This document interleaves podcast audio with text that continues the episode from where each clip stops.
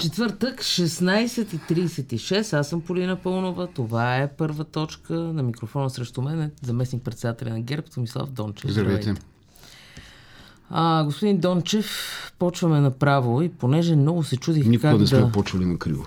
Разбира се. А, много се чудих как да започнем този разговор. Дайте с най-простото. Защо не мина този номер с професор Габровски? Във въпроса ви има внушение, че това е номер. Аз не мисля, че е номер. Изяснете тогава, защо смятате, че не е. Мога да направя по-плитък и по-дълбок анализ. Кой ще ви е по-интересен? Който ви е по-лесен, господин Дончев. По-лесен е по-прости анализ, формалния отговор, защото не може да събере достатъчно гласове и подкрепа в парламента. По-сложният анализ, който всъщност е диагнозата, защото много трудно виждам в този парламент, каквато е била хипотеза да има каквото и да било правителство, по една проста причина. Това е атомизация на политическите партии, свеждането на политическите технологии изобщо до скандала и противопоставянето, докато не се излекува тази болест, докато въпреки различията си политическите партии намерят някакъв модус, естествено да открояват различията, но да намират и общи пресечни точки, изобщо ще е много трудно съставянето на правителство. Това означава ли, че а, да прескочим тези формалните въпроси, ще се върнем и към тях а, с втори и с третия мандат, но това, което казвате, означава ли, че всъщност правителство няма да има и след едни следващи избори? Съжаление, е напълно възможно. Защото когато някой анализира шансовете да, да има правителство, отговора на това минава през а, позициите, тежестта на политическите сили. Тоест, примерно, ако надежда, че години да събере малко по-малко, примерно, вместо 25-30%, това обязателно означава, че ще има правителство. Не, не мисля. За мен не е резултат на първия, на втория, на третия, на четвъртия, на петия основната причина, а както казвам, свеждането на цялата политика до надвикване и скандали. Ние сме заприличали на гладиатори, които по цял ден се бием в зала, пък понякога извън зала по медиите, само че се боя, че за тези гладиаторски игри вече няма публика. Това как се преодолява? Не знам дали има, не знам дали има, не знам дали има проста рецепта. Просто беше натрупано такова напрежение, което не знам дали рецептата е просто да утече, но за начало може би трябва да почнем да си говорим. Имаше плахи опити, защото предишните парламенти даже и разговор не беше възможен. Също не знам доколко предаването по нас е малко по-аналитичен разговор. По нас. Ако търсиш собствената си идентичност в политиката, тезата, че ти не си като другия, ти не си като другия, ти си обратното на другия, е недостатъчна. А на много от партиите или на някои от партиите, тезата е ние мразим този и това е причината да присъстваме в политическия и обществения живот. Вярно е, защото присъстват, имат представителство в парламента, но както показва прагматиката, това, което се случва сега, не е достатъчно Кого да се сформира. А, продължаваме промяната. Защото аз белези на консистентна идеология и, цели не виждам. Доколкото има, мога да ги коментираме тях. Те Чакайте сега, съществуват. от ПП не, опитам се да ви да, отговоря. да. Те съществуват като наше отрицание. Това е чудесно. Той им осигурява парламентарно битие под някаква форма, но по никакъв начин не е конструктивна предпоставка за формирането на нещо работещо, включително правителство. Съществува обаче и друга гледна точка на това, което вие казвате. Че те не В обществените съществуват. науки винаги има друга гледна точка, Така е, само така е. в формалната лойка и в математиката не винаги има Разбира друга се, гледна и точка. понеже ние се опитваме да водим някакъв разговор, в който не непременно трябва да бъдем съгласни, даже според мен и не трябва, защото работата на журналиста не е много да се... А, Ако имах повече време, а, щях да ви убедя, но да времето не е късо. Дори не е късо, можем да си говорим дълго. Но съществува друга гледна точка на поведението на ПП. А, а тази гледна точка именно е следната. А, тази държава 12 години се управлява по един начин, който не е удачен, Ако защото... управлява 12 години? ГЕРБ не управлява ли 12 години? 10. Поне толкова пише в трудовата ми книжка. Добре, да. Да, аз не съм бил през цялото време в известни управлението. прекъсвания и вие влезахте по-късно в управлението. Няколко месеца по-късно. Така, а, мисълта ми е, че тази държава се управлява по един начин, ако искате 11 години и 4 месеца. Или 10 години и 5 месеца. Така, а, тя произвежда непрекъснато корупционни скандали. За сметка на това осъден за корупция няма. Mm-hmm. Хората живеят зле. Mm-hmm. А, няма справедливост. И от тази гледна точка някаква група хора казва, че не желая да живее mm-hmm. повече по този начин. Mm-hmm. Това не ви ли се струва валидно? Защото това не е а, обяснение за омраза, а обяснение за искане на промяна. Поне те така твърдат. Mm-hmm. Приемам това като политическа теза. Приемам го като политическа теза, дори ще се съглася с някои от а, констатациите. Корупцията е огромен проблем за българската държава и за българското общество. Впрочем, тя корупцията е основен, огромен проблем преди да се появи ГЕРБ в управлението, изобщо като партия, както показва реалността. Да, но ГЕРБ се появи да, да, именно съм... на коня на битката срещу корупцията, да, защото аз... господин Борисов, тъй като всички сме били живи тогава, или поне аз и вие, mm-hmm а, господин Борисов твърдеше, че по-голям бич от корупцията на тройната коалиция няма. Не веднъж съм ви цитирала mm-hmm. неговите думи. Както и той твърдеше, че всички тези са за затвора. А нали сте ме поканили да ви отговарям на да, въпросите, да, защото, опит, да. защото опитвам и не смогвам. Слушам ви. Та, дори след управлението на ГЕРБ, корупцията продължава да бъде един от основните проблеми на българската държава и българското общество. Не сте ли съгласни? Не, аз дори ще продължа тази идея с това, че корупцията в България изглежда все по-задълбочена. И изглежда все по-голям проблем, защото до, до преди ГЕРБ не сме имали премиер, в чието шкафчета сме се съмнявали. А ние се съмняваме, вие ще кажете... Употребихте правилния термин съмнение, защото аз не знам какво е имало в шкафчета на Борисов. Хайде да, да не говорим с доза категорично, защото освен него никой не знае какво е в неговото шкафче. Точно така. И това нещо би следвало тези съмнения не, не, да бъдат разследвани те съмнения от прокуратурата, да се, но, но те могат, не са. Съмнения могат да се генерират по отношение на кого ли не, само че корупцията не се, не се бори с веенето на някакъв политически байрак. Аз съм против корупцията. Така няма да стане. И практиката го е показа. А как става? Хубав въпрос. Хубав въпрос, който не предполага в никакъв случай едносричен, едносричен отговор. Знаете ли, че България исторически, от преди ГЕРБ и след ГЕРБ, по темата корупция, е прилагала, според мен, всички практики, които съществуват в цивилизованите държави по света. Има ли нещо, което не сме приложили? Да, така и обговарената от 2015 година насам съдебна реформа никога не се случи. Впрочем, ГЕРБ подкрепиха Впрочем, стратегията за тази съдебна реформа, след което никога не подкрепиха самата съдебна да, реформа. Да, съгласен съм да отидем и на тази тема, ако ми позволите да си довърша отговор на преди... Не, е това. Не... То е свързан. Това е, има много дълбока връзка между тези две неща. Чудесно. Не отричам. Може би си мисля, че един от проблемите е, че ние с, така, с някакъв пламенен ентусиазъм през 3-4 години създаваме нова институция и си мислим, че като създадем нова структура, кръстиме по различен начин, редизайниме по някакъв начин правомощията, в един момент нещата ще тръгнат. И понякога си мисля от другия ми опит, защото аз опит в правораздаването нямам, опита ми в администрацията, една структура за работа на пълни обороти са необходими 3-4 години. Стиковане на екип, достатъчна, достатъчна подкрепа, достатъчен бюджет – не знам, има, има очевидно систематичен дефект в тъканта на държавното управление, защото всички говорим за корупция.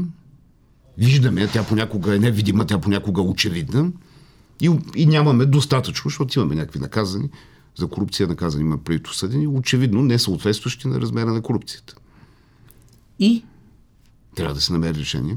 Как се търси това решение? И да стигнем до темата съдебна реформа, която вие коментирахте преди малко. И антикорупционна реформа. И антикорупцион... Мен много ми се иска, много ми се иска, макар че не съм, не съм юрист, бих казал, че съм опитен в темата държавно управление. Имам 10 години опит на ниво правителство, 3 години в местната власт. А да не си правя реклама. Но бих участвал в сериозен разговор, защото обичайно до момента ние темата правосъдна реформа е вен като барак. Искате ли правосъдна реформа или не искате? Какъв точно да е обхвата на реформата и какво да включва? Хайде да започнем да говорим на ниво конкретни предложения. Какъв механизъм за контрол това на главния, е на главния прокурор? Това не е ли ваша работа, господин Дончев? Ето, например, вие казвате... Смисъл персонално мое или наша на народните представители? Не, ваша на ГЕРБ в случая, като партия мандатоносител, защото а, си направих труда. Но имаме в... конкретни предложения, не знам дали сте ги чели. Да, да, чела съм ги. И, и как ги намирате? Детайлно ги обсъждах и с mm. господин Чулаков mm-hmm. тук. Но друго се опитвам да ви питам. Все пак, ако мога да ви питам, нали, както вие казвате. В... Казвате, ще правиме правителство с първия мандат. То няма да бъде а, коалиционно, а ГЕРБ ще понесе отговорността за него и искаме подкрепата на останалите партии. За това ще предложим фигури, които не са много силно партийно отцветени. Нали всичко до тук е вярно?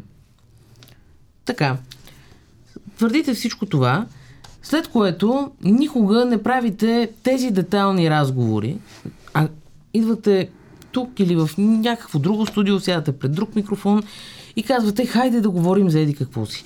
Не трябваше ли преди да представите професор Габровски, екипа му и преди това нещо да влезе за гласуване в Народното събрание, да сте провели поне два детайлни разговора, които да приключат с много детайлни документи, за да поискате тогава, защото ако ще бъде експертен кабинет, айде да е експертен.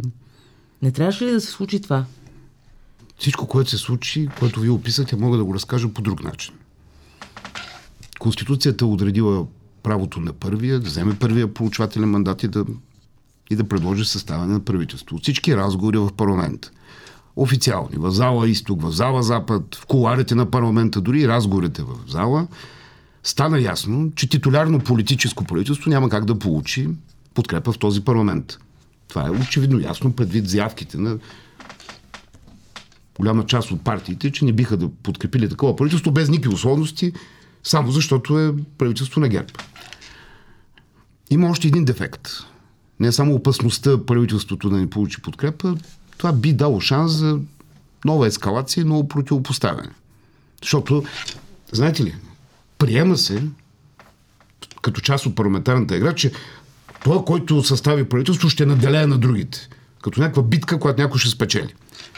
И затова решихме да се опитаме да представим създаването на правителство не като бой, не като битка, не като игра, в която някой ще наделее на другия ще спечели, образно казано, като асиметрично политическо действие, което се опитва да деескалира високото ниво на политическото напрежение, да позволим формирането на правителство, да не спорим за профила му, експертен, политически стерилен, той няма как да е съвършено политически стерилен, опита не успя. Хич не беше политически стерилен, но... Доколкото е възможно.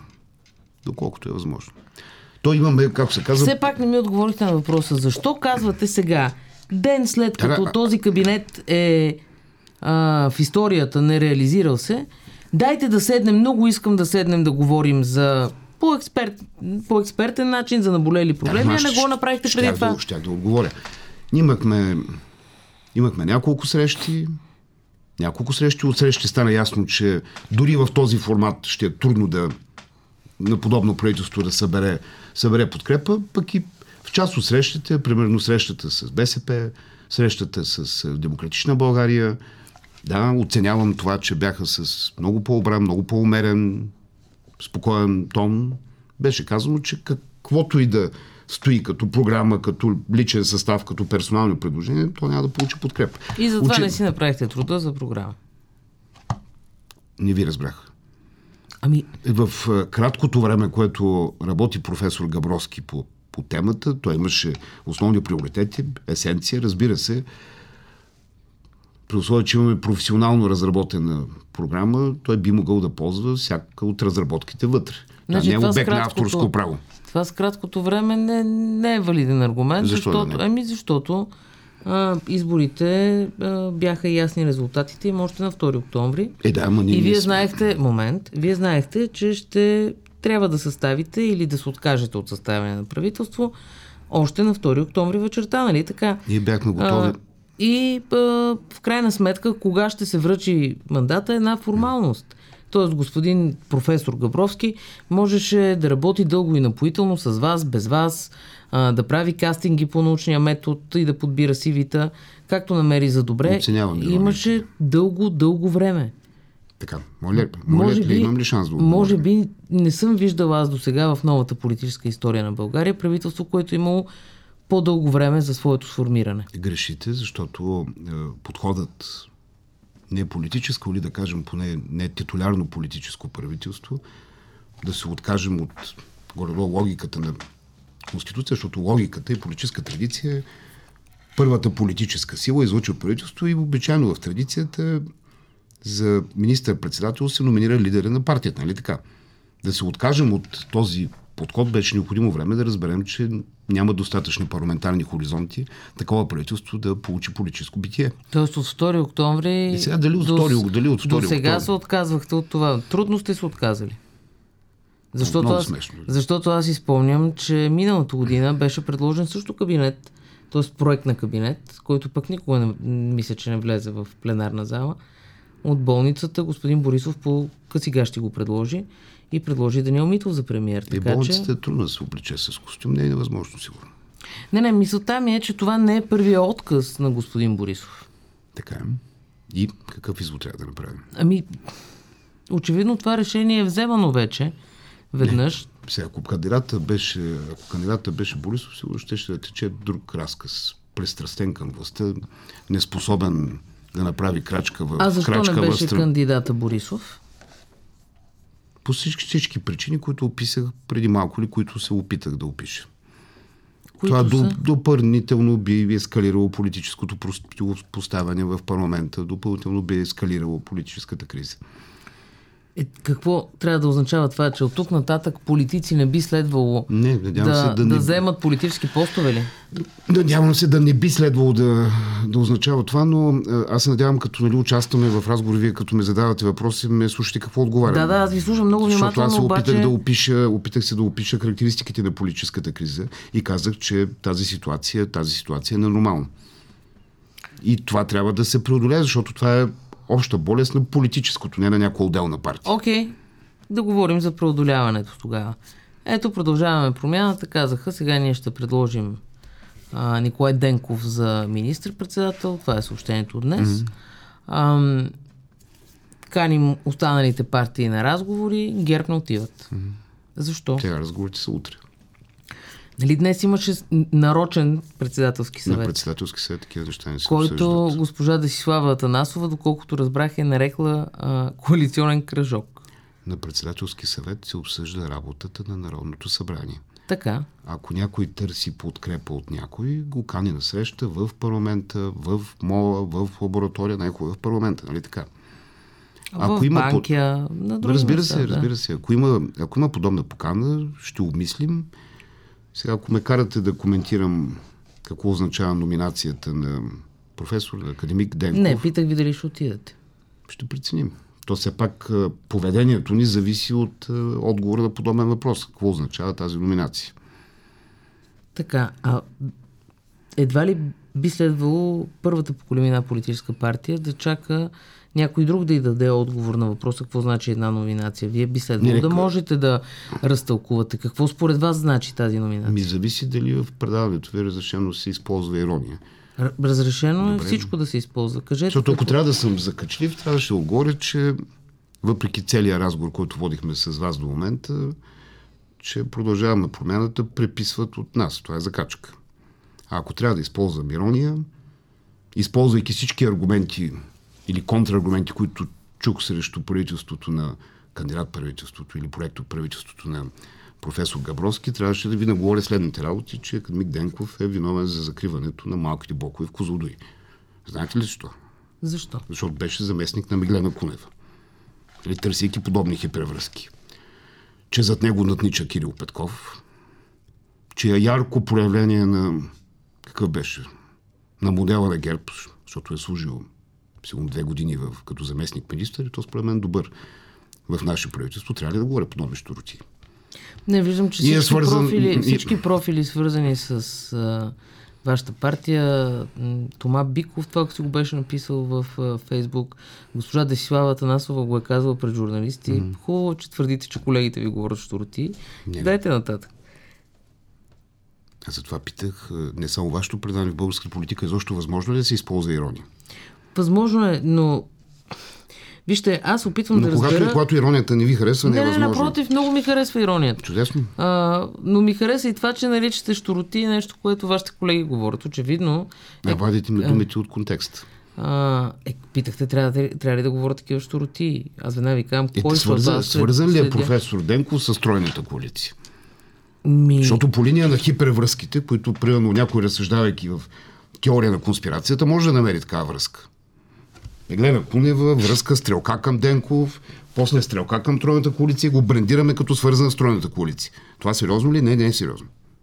Не, затова не, не казах, е сериозно, но... Затова, а... казах, затова питах, получих разрешение да използвам ирония и се опитах.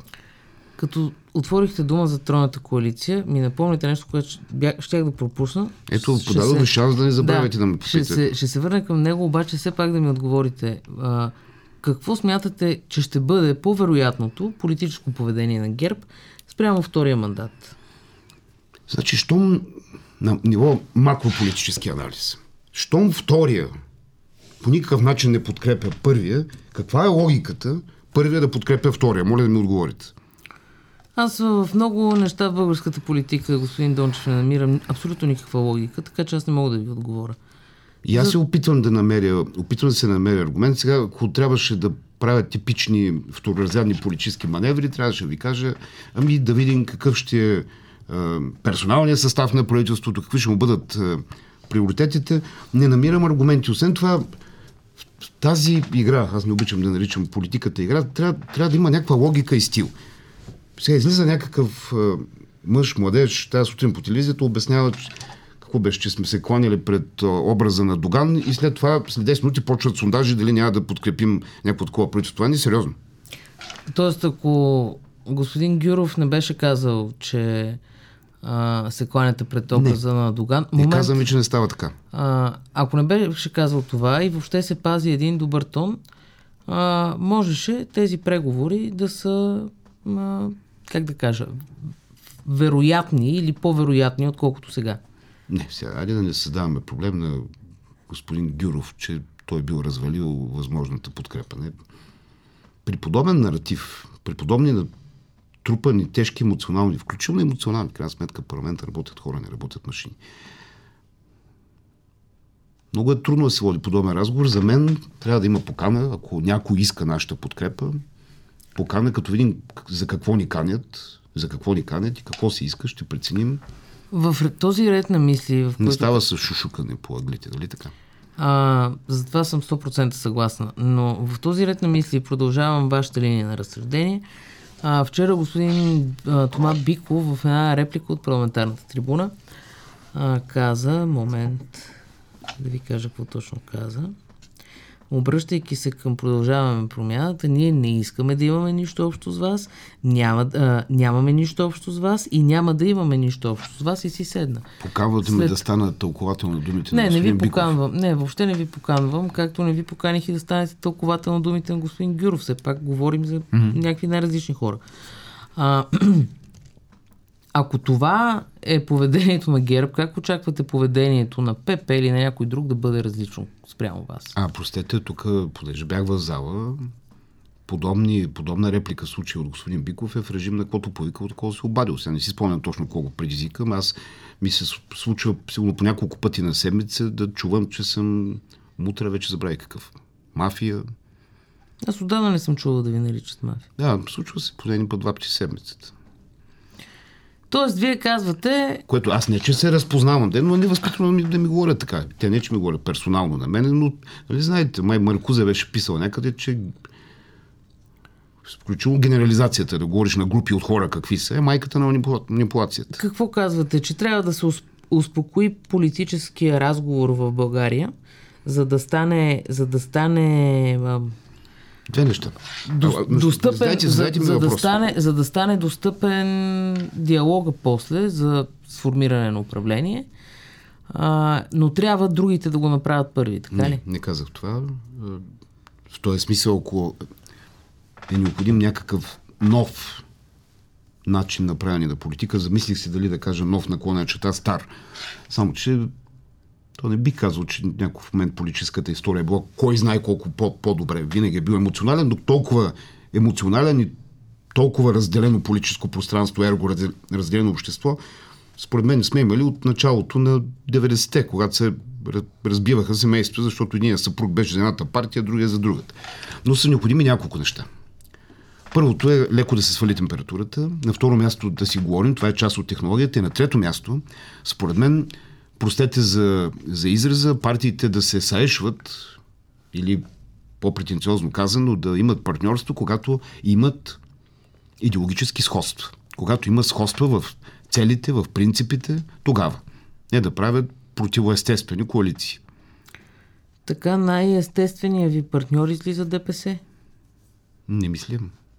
От гледна точка на, от гледна точка на сходство с цели приоритети е възможно. Ние всъщност, като си говорим за цели и приоритети, отбелязвам, понеже съм чел програмите на всички партии, значително сходство имаме и с приоритетите на Демократична България. Много генерално се разминавате в съдебната реформа. Аз понеже много mm-hmm. а, внимателно следа тази тема. Ема, Съдебна реформа и антикорупция. Да, да, разбира се, но с една оговорка, понеже, в крайна сметка, това не са първите избори от 4 години насам. Те са четвъртите от mm-hmm. една година насам.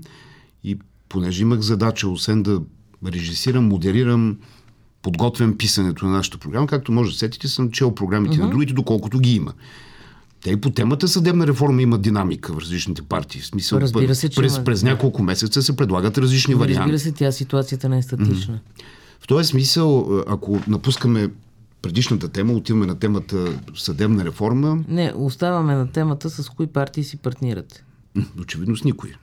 Ами, не е така. Видяхме, че ДПС ви подкрепиха. Ей.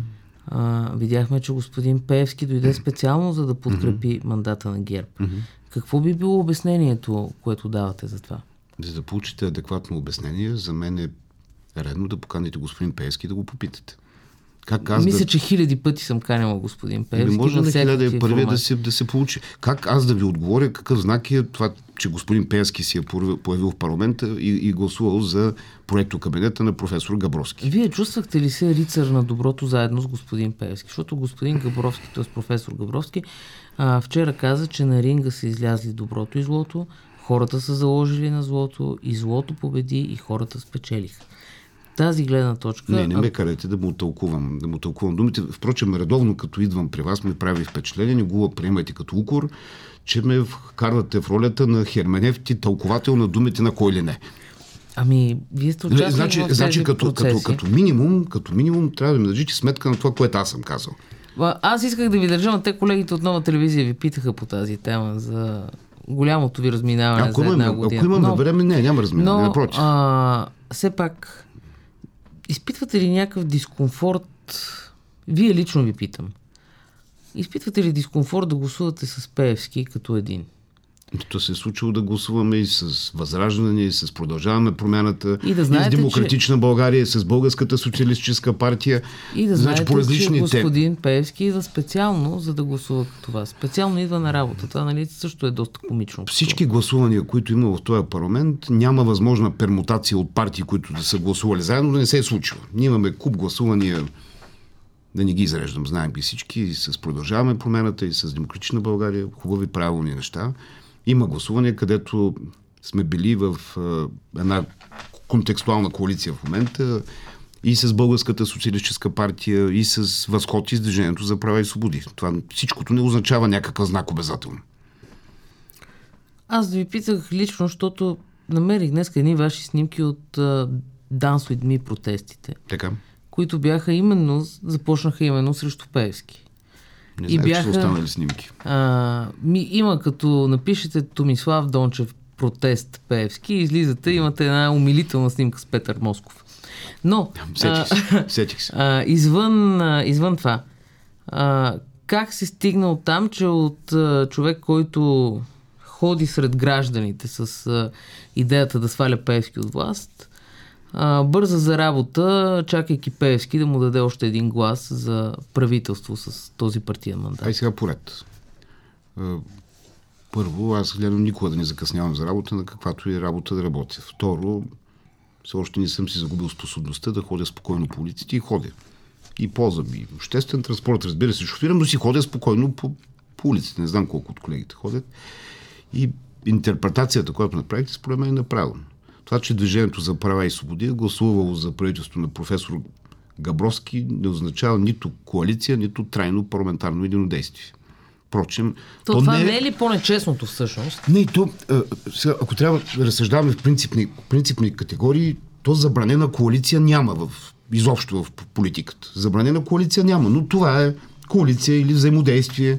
Цялото ми уважение към гласоподавателите, актива на Движението за прави и свободи, както и към всяка друга българска партия, защото тя представлява част от обществото, дори да съм несъгласен с принципите и с целите. Подобна коалиция, подобно трайно взаимодействие би било неразбрано от българското общество, от нашите членове и би разединило допълнително обществото. Тогава това ли е основанието, а, заради което всъщност не направихте най-логичното политическо действие, именно да потърсите коалиция в рамките на това Народно събрание, която да застане зад кандидатура политическа или по-малко политическа, като на професор Грешите, че си позволя да ви освежа памета. Логичното, логичното, като първа стъпка в това събрание, беше да се търси формат на коалиция, не на ниво най-малко общо кратно, може би през преговори, стигайки до къс списък с цели, съпадащи примерно с целите на Демократична България, дори на продължаваме промяната. И такъв опит беше направен, използвайки най-базисната линия, по която може да се подредим. Вижданията ни по отношение на изпълнение на основните ни съюзни ангажименти в двата ключова съюза, които участваме Европейския съюз и НАТО. Това не се получи. Защото да, но и двете партии, за които принципният, говорите... принципният подход би бил такъв. Оказа се невъзможно. Нали така? Ами, да, защото и двете партии, за които говорите, понякога аз правилно и внимателно съм слушала, мисля, че обикновено така слушам, а, са извеждали винаги на преден план като основна тяхна идея битката с корупцията и битка за върховенство mm. на правото. Тоест това са двете основни линии, по които те не съвпадат с вас. Не съм съгласен с вас. Аз съм против това съдебната реформа да бъде вята само единствено като байрак. Аз съм за тежък професионален разговор какви трябва да бъдат параметрите на съдебната реформа. И ако позволите да довърша, и не ме прекъснете, в крайна сметка истинската съдебна реформа, която включва и промяна в Конституцията, уреждайки, уреждайки в самата Конституция и механизъм за контрол на главния прокурор и търсене на наказателна отговорност, ако е извършил, ако е извършил престъпление – това няма как да се случи нито сега, нито следващия, вероятно и в последващия парламент, само с гласовете на една партия. Защото са необходими 160 народни представители. И отвъд разговора, дали ще има правителство, дали то ще е с втория, третия мандат или през следващи избори, според мен с партиите, с които имаме виждания, че е необходима подобна реформа, трябва да започнем сериозен професионален разговор. Как си представяхте да започнете този сериозен професионален разговор с госпожа Миглена Тачева, начало на правосъдното министерство? Някак си много хубаво звучи това, което казвате, след което стигаме до а, човека, който оглави Националния институт по правосъдието а, за втори мандат с маневра, избягвайки конкурса за този институт – а, с гласовете на господин Гешев, главния прокурор, и двама членове от ВСС, както и госпожа Десислава Хладова, която беше министър на правосъдието по времето на ГЕРБ. Аз се запознах с нея преди няколко дни. Не знам това, което казвате, дали е вярно, защото... Нямам тя, навика да говоря тя, неверни и непроверени не, не, тя, неща. Тя спомена, че работи това, което работи след конкурс. Който и... е избегнат. Не знам детайли но все пак да не... Не, детайлите са много важни Сигурно, сигурно са важни. Казах, че не знам. Да, да. Казах, че не знам. Не съм казал, че не са да. важни. Но все пак, нали се разбрахме още в началото, че не е хубаво да правим а, такива хипервръзки като професор Денков и закриването на малките реактори в Козлодуи. Не, аз мога и още връзки да направя. Добре. А, защото а, професор Денков и закриването на малките реактори в Козлодуй, може би наистина звучи нелепо. Не, някой, когато... някой ме е разбрал криво, понеже понякога... Не, не, аз ви разбрах много не, добре. Въпросът е да ме разберат и другите, защото не си говорим да. само двамата. Все пак ни слушат интелигентни хора, да. Надявам се. Както казах, това е нелепо. А, и все пак нещо, което аз не твърдя, че е нелепо. А, като погледнете, а, даже не, дори не гледайте професионалната история на госпожа Тачева. Mm-hmm. Погледнете изказването и вчера, че в центъра на съдебната реформа трябвало да бъде Стефан Стефанов от село Бутан. Използва метафора. А, и разказа, че трябва да бъдат а, а, направени законите такива, че да са в услуга на Стефан Стефанов от Бутан, сякаш сега законите са в услуга на някой друг, но това е теза, която без Стефан Стефанов от Бутан, но в, така, в грубия вид чуваме от господин Гешев. Чуваме, че а, понеже вие явно не следите тази тема така внимателно. Не, не, се опитам да следя всичко, но въпреки големия ми аналитичен капацитет и способност да поема информация, очевидно изтървам някои неща. Да, така че, освен това, а... Аз не, не разбрах, Ето, какъв, още е, един- не, не още- разбрах какъв е проблема. Нима е, смисъла на всяка реформа, не само на съдебна, образователна, Ма аз точно това ви казах, сякаш сега не са в центъра на законите на човек. И ето още един Не, не, само, белег. само не схващам къде е проблема. Казвам ви го. А, през 2018 година се оказва, че предложената за правосъден министр е разследвана за престъпление по служба в качеството и на министър през 2007 година.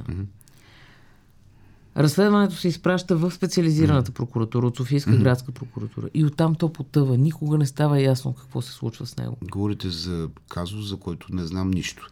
А иначе това, че някой е разследван, и то, пи, пи, аз и вие може да сме били Разбира разследвани. се. И Даже когато... някой може да е бил изправен пред, пред съда, нали? Разбира се. Но когато с години не е ясно какво се случва с едно разследване, съгласете се, господин Дончев, това е инструмент за натиск върху разследвания. Категорично и освен това повдига въпроси. Тъжното е, че на нито един от тези въпроси не мога да ви отговоря. Тъжно е, да. Извън тази тъга, а, още една тъга е изборния кодекс. Е, чак така. А, ветото на президента е факт. А, господин Борисов миналата седмица в рамките точно на 4 часа и половина промени два пъти партийното мнение по темата. Първо каза, ще а, подкрепим ветото, после а, каза, че няма да го подкрепите.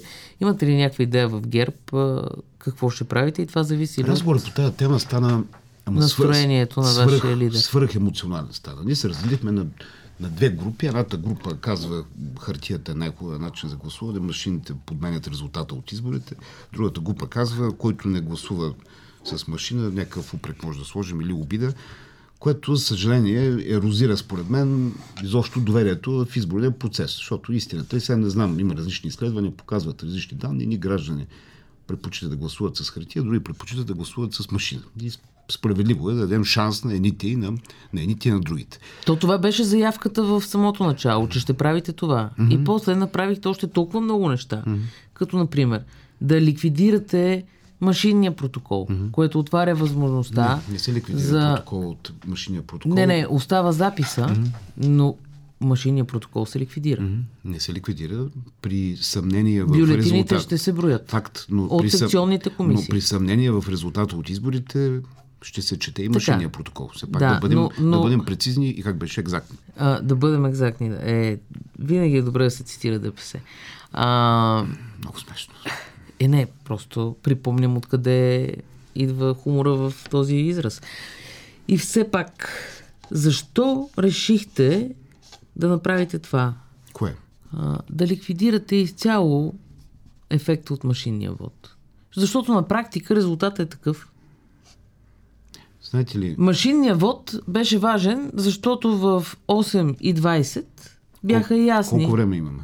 Още до края. Имаме колкото време кажете. Аз имам среща след 15 минути. Добре. Обещахте да си говорим 40, но ако ме дадете 2-3 минути. Давам ви, И ако трябва да ви Да. отговарям не форматирано и не едносрично. Големия проблем е, когато стане дума за каквото е било, включително и за изборни технологии, че ние водим понякога разговори на ниво, понякога разговори на много ниско ниво и не обръщаме внимание на опита на другите. Давам ви пример. Говорихме преди две години дали България трябва да има мажоритарна избирателна система в колко тура беше? В един или в два? тура и че, тече някаква обществена дискусия и никой не се сети да прочете или да цитира Аро. Нобелов лауреат, който математически е доказал, че подобна система е възможно най-непредставителната. В целият този обществен дебат или дискурс аз не чух нито един аргумент. Казвам ви, защото чета два доклада, много интересни, препоръчвам ви вие да ги прочетете. Кои? От 2007 година на специални комисии, поръчани от парламента на Нидерландия. Точно свързани с всички възможни технологии за гласуване. И, и, и тук няма да ви убеждавам че която е от технологиите съвършена и тя няма недостатъци. Впрочем, в доклада категорично се казва, че няма технология за гласуване, която няма, която няма недостатъци. Холандия е натрупала дълъг опит с машинно гласуване, с няколко вида машини. Там всичко описано в, там всичко описано в, в детайли. И ако някои, включително и народните представители, бяха се постарали да прочитат тези доклади предварително, може би щяхме да водим разговор на малко по-високо, малко по-високо ниво.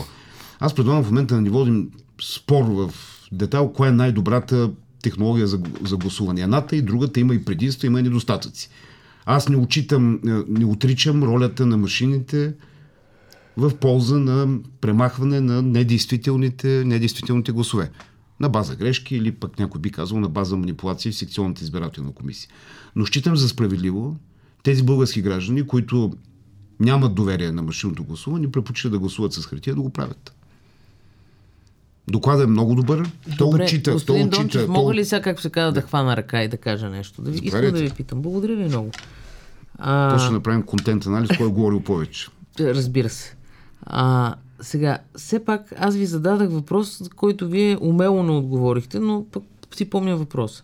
Не, не, ще отговоря. Защо, защо, да, започнахте да ми разказвате за докладите.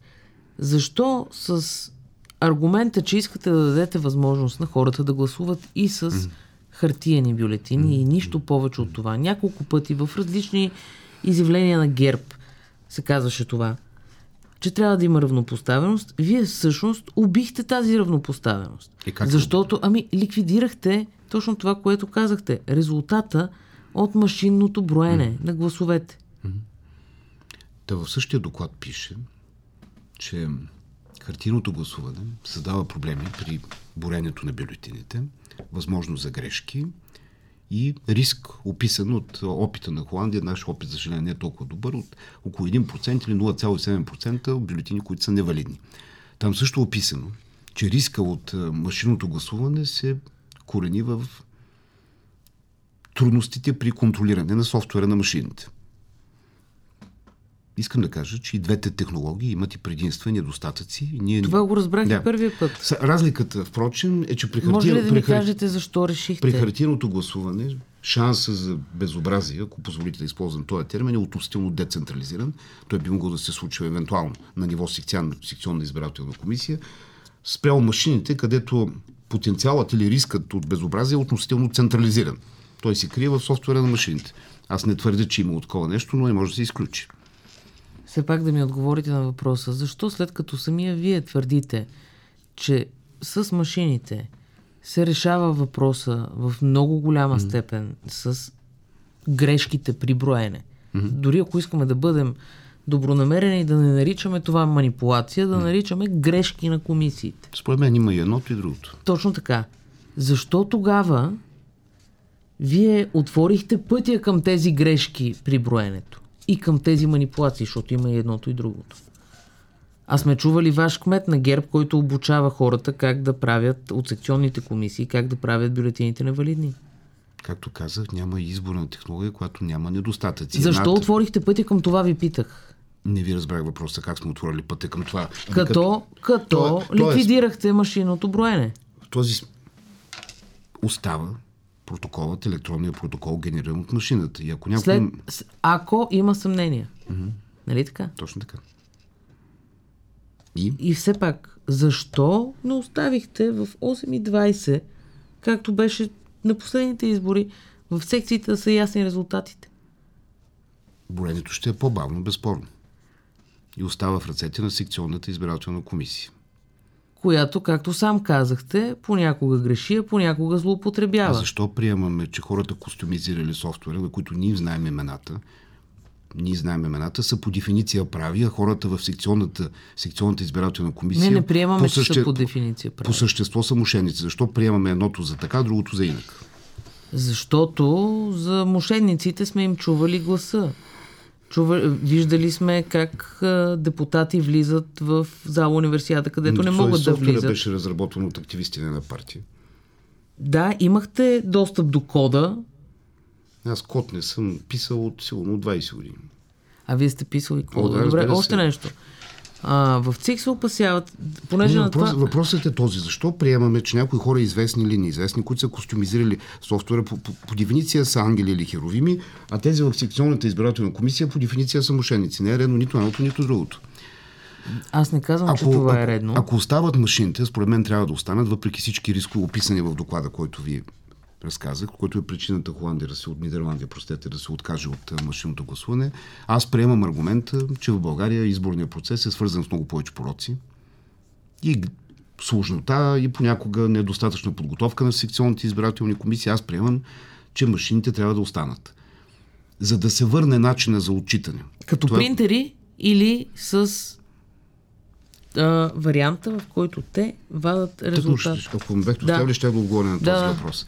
Опасявах се, че ще ми разкажете още веднъж за доклада. Не, не прочетете. Те ще са, го прочета с голям интерес. Единият се казва осиротелия файл. Те са, Кажете те са сега. За... Да, да. При сигурни 100% гаранции в няколко посоки. Няколко посоки. Първо, че софтуера позволява и гарантира, че гласа както учетен, така ще бъде записан в протокола на машината, че няма проблеми при пътя на флашката от секционната избирателна комисия до този, който учита, капитализира резултатите накрая. Ако има подобни гаранции, аз не виждам проблем да се върне да се използва пълноценно пълноценно протокола, генериран от машината. Тоест има вариант това да го обмислите в ГЕРБ? Ще го обмислим. Аз, аз, аз, аз мисля нали, по мотивите на ветото. Сега от една страна технически има, има логика в това, че в една секция, примерно ако е гласувал, всички са гласували с хартия, само един е гласувал с машина, тайната на вода има опасност да бъде разкрита. Или обратното, примерно всички са гласували с машина, само един е гласувал с, с хартия, има потенциал за разкриване тайната на. Ама сега по тази логика, ако в една секция гласувал само един човек, тя тайната на вода по дефиниция е разкрита, нали, тая логика може да бъде доведена и в други ситуации. Ще мислим, както се казва, ще анализираме още, още, веднъж, още веднъж нещата. Това, което е сигурно, аз и колегите ми държим на това, че всеки български граждан трябва да има право на избор да гласува по такъв начин, какъвто му е удобно. И не трябва да твърдим, че едната технология е лоша, другата е добра. Едната е пътя... Напротив, господин Борисов каза, че 100% машините са пипани, но никога и не разбрахме как и защо са пипани 100% и някакво доказателство. Но пък за сметка на това ви казвам, а, Иван Тотев, който обяснява как се правят невалидни бюлетини, депутатите вашите в зала университета, дето носеха а, бюлетини а на бременни. Добре, Айде, да ви задам един въпрос, може ли? А, не, защото имам не, още въпроси като, към вас. Ако не, позна, моля ви се, господин Дончев, добре, когато... Ако познавате добре изборния процес, ще му обясните ли как носенето на чувал с бюлетини променя резултата от изборите? Не, аз Защото понеже познавам изборния протокол, кодекс протокол, и знам, че протокола... избираните лица нямат право да се намират в не познавам, не познавам кодекса от преди 10 години, вероятно сте права. Но резултата се отчита от протокола съставен от секционната избирателна комисия. В този смисъл не чувал, а камион някой да пренесе с бюлетини, това по никакъв начин не променя резултата. А иначе съм съгласен с вас, че когато видите депутат, кмет, министър, заместник министър с чувал, количка с бюлетини, това, това ерозира доверието така, в изборния процес. Сега, а, в изборния кодекс, който върна а, президента Радев, mm фигурират два термина. Едното е машинни бюлетини, mm. другото е хартиени бюлетини. Mm. Това са гласуваните от вас текстове.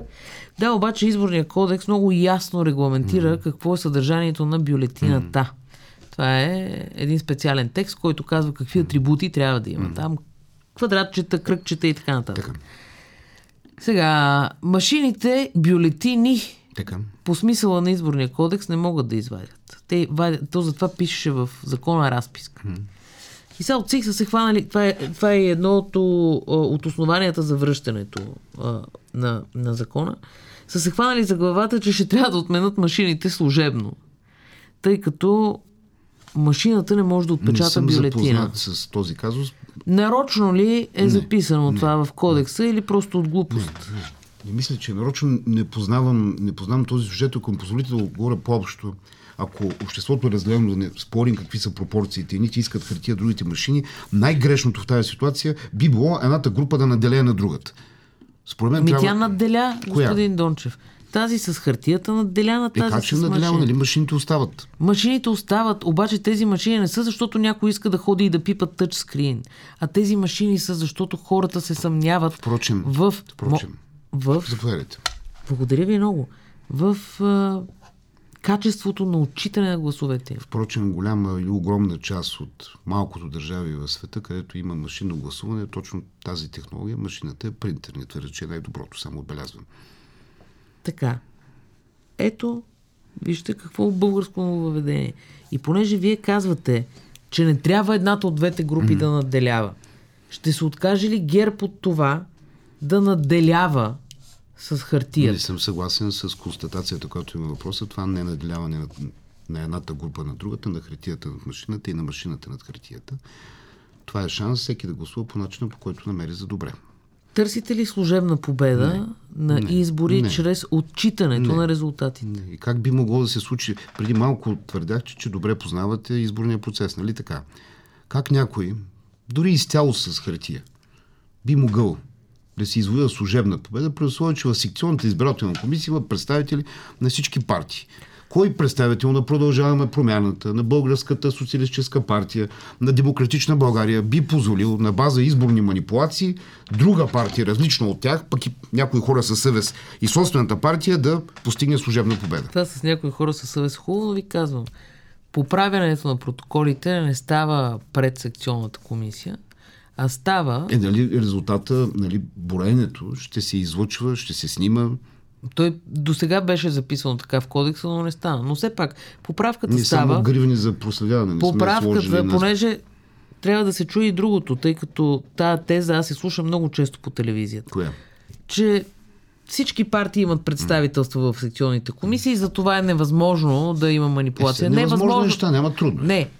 Дори не е трудно, защото поправката на протоколите е написано 7, първо и зачертано и после написано 77. Mm-hmm става с три подписа или с два подписа на председател и секретар. Вие знаете, че те не могат да бъдат от една партия. И когато това са от ГЕРБ и ДПС, например, как да не се съмняваме? В конкретния случай, кой се беше фаворизирал от е, това, където 7 беше станал 77? Това беше един протокол, който госпожа Корнелия Нинова показа, mm. в който Демократична България уж имали 7, а после станали 77 гласа. Последствие от ЦИК мисля, че пуснаха преди 5 или преди 6 дни оригиналния протокол mm. и се оказа, че става дума наистина за 77 гласа. Толкова така, по тези е, случаи. Какъв е последния въпрос и то не е за последния, друго? последния въпрос, господин Дончев е как ще гласувате, вие лично? За кое? За машинните протоколи. Трябва да видим първо. Вие лично. Вие имат какво Ама трябва то да зависи какво ще гласуваме. Зависи дали ще, има, дали ще има промяна, дали ще има други предложения, дали, дали ще се отваря на ново кодекса. Първо е, трябва вето, да е ясно какво се гласува. То ветото винаги е ясно какво се гласува. Връщат се текстовете за разглеждане. Сега, а, трябва ли аз да ви обяснявам какво означава президентско вето? По принцип не е излишно, но с оглед аудиторията на мен няма нужда в крайна, да В крайна сметка, когато се стигне до машинното отчитане на гласовете mm. и дали машинният протокол да бъде водещ. Аз ви отговорих преди малко, мога да повторя. Ако Питам считате, ви, вие как? Не, не, ако считате това за добър отговор, ако има гаранции, свързани с софтуер, между другото, и, и с това, че идентичен софтуер е инсталиран на всички машини и няма никакви съмнения свързани с това, мои или чужди, аз не възразявам да бъде използван, както преди машиния протокол. Добре. При тези условия. Благодаря ви. Това беше... И прочетете доклада в, Нидерландския Моля парламент ви да ми го пратите. Ако ви е удобно, ще, ще ви бъда много благодарен, ще го прочета. Ще особено говорим пак за него. Особено, особено втория доклад, осиротелия файл. И все пак, третия мандат възможен ли? С професор Габровски. Според мен от тук ще е все, все по-трудно. Третия мандат е малко ли много авариен. Дали ще сработи нещо на авариен режим, Твърде рано е да ви кажа, ситуацията е много динамична, появяват се нови сюжети, хора си променят мнението, ще видим. Само мнението на Делян Певски за сега е бетон. Това ли е финал? Добре, това беше Томислав Дончев, аз бях Полина Пълнова, това беше първа А вие точка. още сте Полина Пълнова. Аз все още съм Полина Пълнова и вие все още сте Томислав Дончев. Гледайте ни следващия път.